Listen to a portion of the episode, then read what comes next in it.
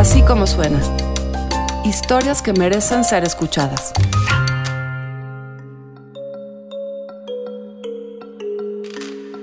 Denise Zavala se animó y hace unas semanas participó en uno de los ensayos clínicos para aprobar una vacuna para el COVID. Denise es pragmática. He aquí la oportunidad de adelantarse y recibir la vacuna incluso antes de que el personal médico la reciba, y no esperar hasta mediados del 2021, como sucederá con los treintañeros, como Denise. Además, esta bióloga marina tuvo el privilegio de experimentar de cerca el desarrollo de un proceso científico. La historia se la cuenta Ricardo López.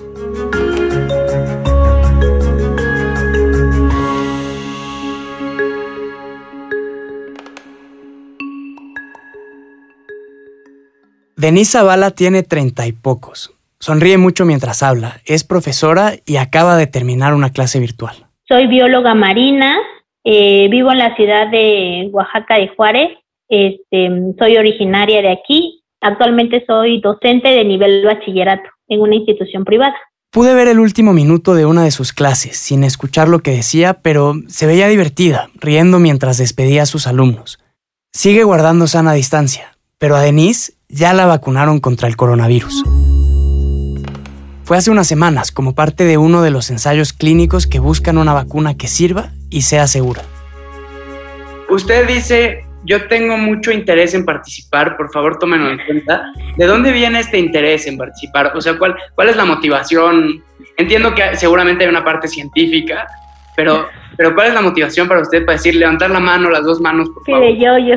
Este, mira, de entrada, o sea, yo, y, y la verdad es que este, a mí me sorprendió, me ha sorprendido mucho las reacciones que ha habido cuando yo, les he compartido que fui voluntaria. Las reacciones siempre son de qué valiente, este, muchas gracias, ¿no? Estoy haciendo un bien por la humanidad. Pero esa no es la historia completa.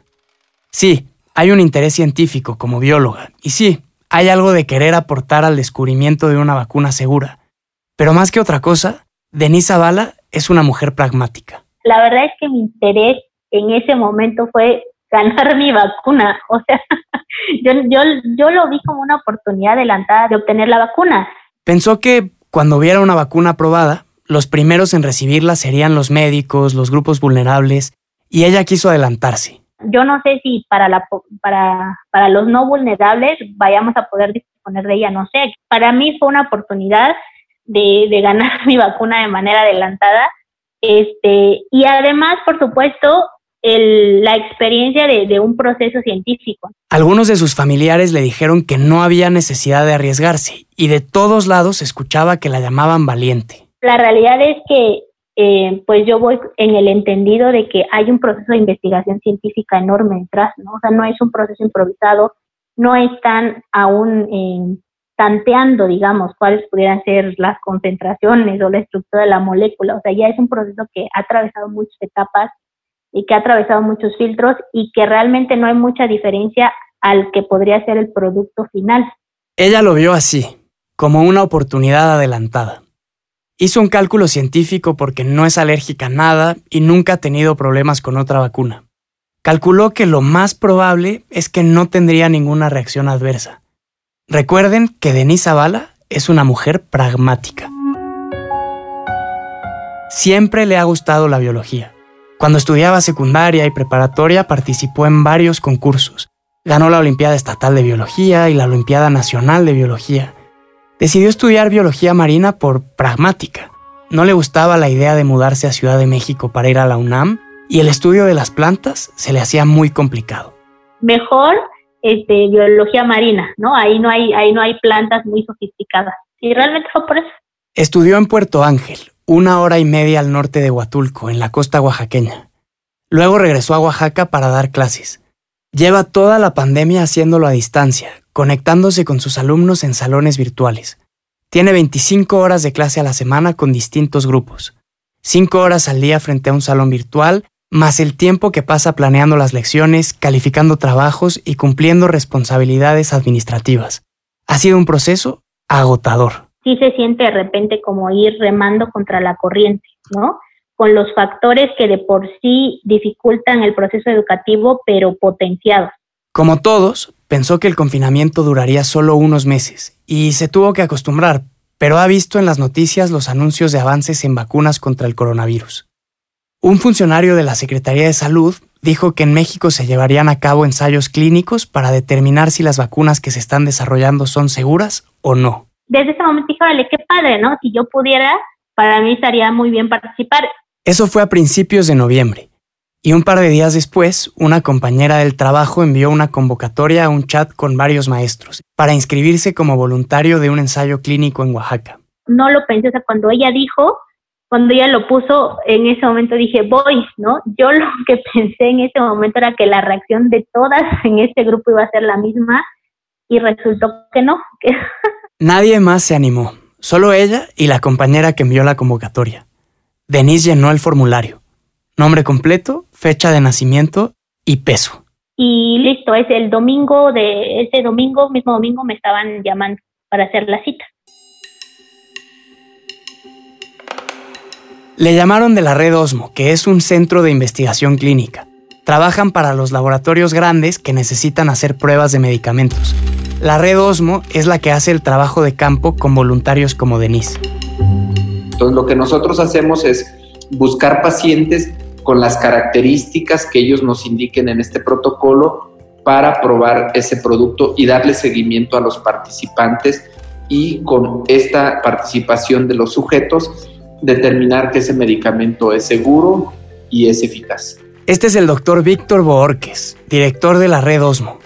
Me recibe virtualmente en la sala de juntas de su laboratorio en Oaxaca. Tiene aire profesional. Son las 6 de la tarde, pero su camisa blanca no está remangada y lleva la corbata bien anudada. Cuando habla de producto, se refiere a la vacuna que está desarrollando el laboratorio chino-canadiense CanSino. Y cuando habla de sujetos, se refiere a voluntarios como Denise. Para que un laboratorio pueda empezar a vender una vacuna, antes tiene que pasar por varias fases de un ensayo clínico. Primero la prueban en animales para asegurarse que no es peligrosa. Luego empiezan las fases en humanos, donde la diferencia entre cada una es, sobre todo, el número de participantes. En la 1 hay unos 100, en la 2 hasta 1000 y en la 3 decenas de miles. 60 mil o 100 mil dependiendo de la enfermedad y del diseño del estudio. Todo el proceso es monitoreado por autoridades regulatorias. Cuando se aprueba la fase 3, el producto puede comenzar a salir al mercado. El laboratorio Cancino buscaba participantes de fase 3 en Oaxaca y los encontró a través de la red Osmo. Denise es una de las mil personas que participan en este estudio en Oaxaca. Notarán que el doctor Borges habla de moléculas en vez de vacunas. Y es que los laboratorios descubren moléculas que pueden servir para destruir un virus o evitar que entre al organismo y la inscriben como patente para una vacuna. Esa es la explicación. Simplificando muchísimo, la molécula sería como el ingrediente activo de la pastilla. Efectivamente, el ingrediente activo de la pastilla. Denise no conocía la red Osmo cuando le llamaron, pero todo el proceso le ha parecido profesional y científico. Se inscribió como voluntaria y le hablaron para agendar una cita. Le propusieron verla un martes por la mañana. A mí me, pareció que, que fui muy afortunada porque justo ese día es el día que menos clases tengo. Confirmó y se organizó para ir. A las 7 y cuarto de la mañana de ese martes, un taxi llegó por ella a su casa. La llevó a la clínica que está en una casona antigua del centro histórico de Oaxaca. Espacios amplios, patios interiores y techos altos. Café y fruta para los voluntarios. Al llegar les pidieron una muestra de orina y otros exámenes básicos como concentración de oxígeno o niveles de glucosa. Luego la llevaron a una sala donde le pusieron un video informativo sobre la vacuna y la investigación. Ahí explicaron lo de la molécula y las fases. Estaba sentada con otros 10 o 12 voluntarios, todos con tapabocas y guardando sana distancia. Después del video vino una toma de sangre. Una vez que terminaron de tomar las muestras de sangre, esperamos otro momento todavía que se desocupara la sala de vacunación y entonces ya pasamos a la sala en la que aplican las vacunas. Se acomodó en un sillón reclinable. Estaba tranquila. Todo el proceso le parecía organizado y profesional. Entonces ahora sí, pasaron con, con las vacunas. Y realmente la vacuna pues es normal, ¿no? Normal, normal. Ni duele más ni nada. Lo siguiente fue esperar un poco más.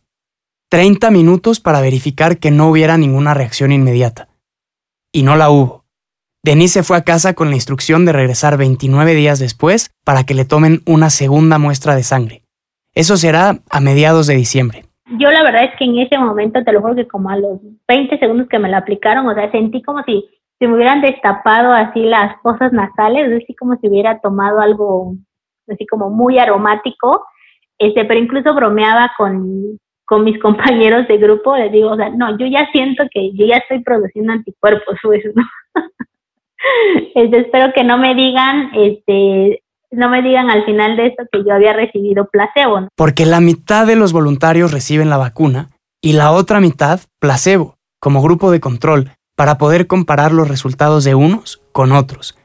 Y nadie sabe quién recibe qué, ni los voluntarios, ni los técnicos, ni el doctor Borges. La verdad yo estoy considerando que pues me ha ido muy bien, ¿no? O sea, hasta ahorita no he tenido ningún problema y, sigo deseando que efectivamente haya sido vacuna la que recibí. Sabremos cuando termine el ensayo en unos meses. Los voluntarios que fueron vacunados ya quedarían inmunizados y los voluntarios que recibieron placebo tienen garantizada una vacuna cuando el proceso haya terminado. Así que, tarde o temprano, el pragmatismo de Denise Zavala dará frutos. Exacto, exacto. Así como suena, es una producción de puro contenido. La directora editorial es María Scherer, la producción ejecutiva de Giselle Ibarra. En la consola y la edición están Hugo Santos Quevedo y Santiago Mijares. Andrea Espano es la coordinadora de producción. Yo soy Carlos Puch y los invito a escuchar todos nuestros podcasts en así como suena.mx o en cualquiera de las plataformas donde tú prefieres escuchar tus podcasts.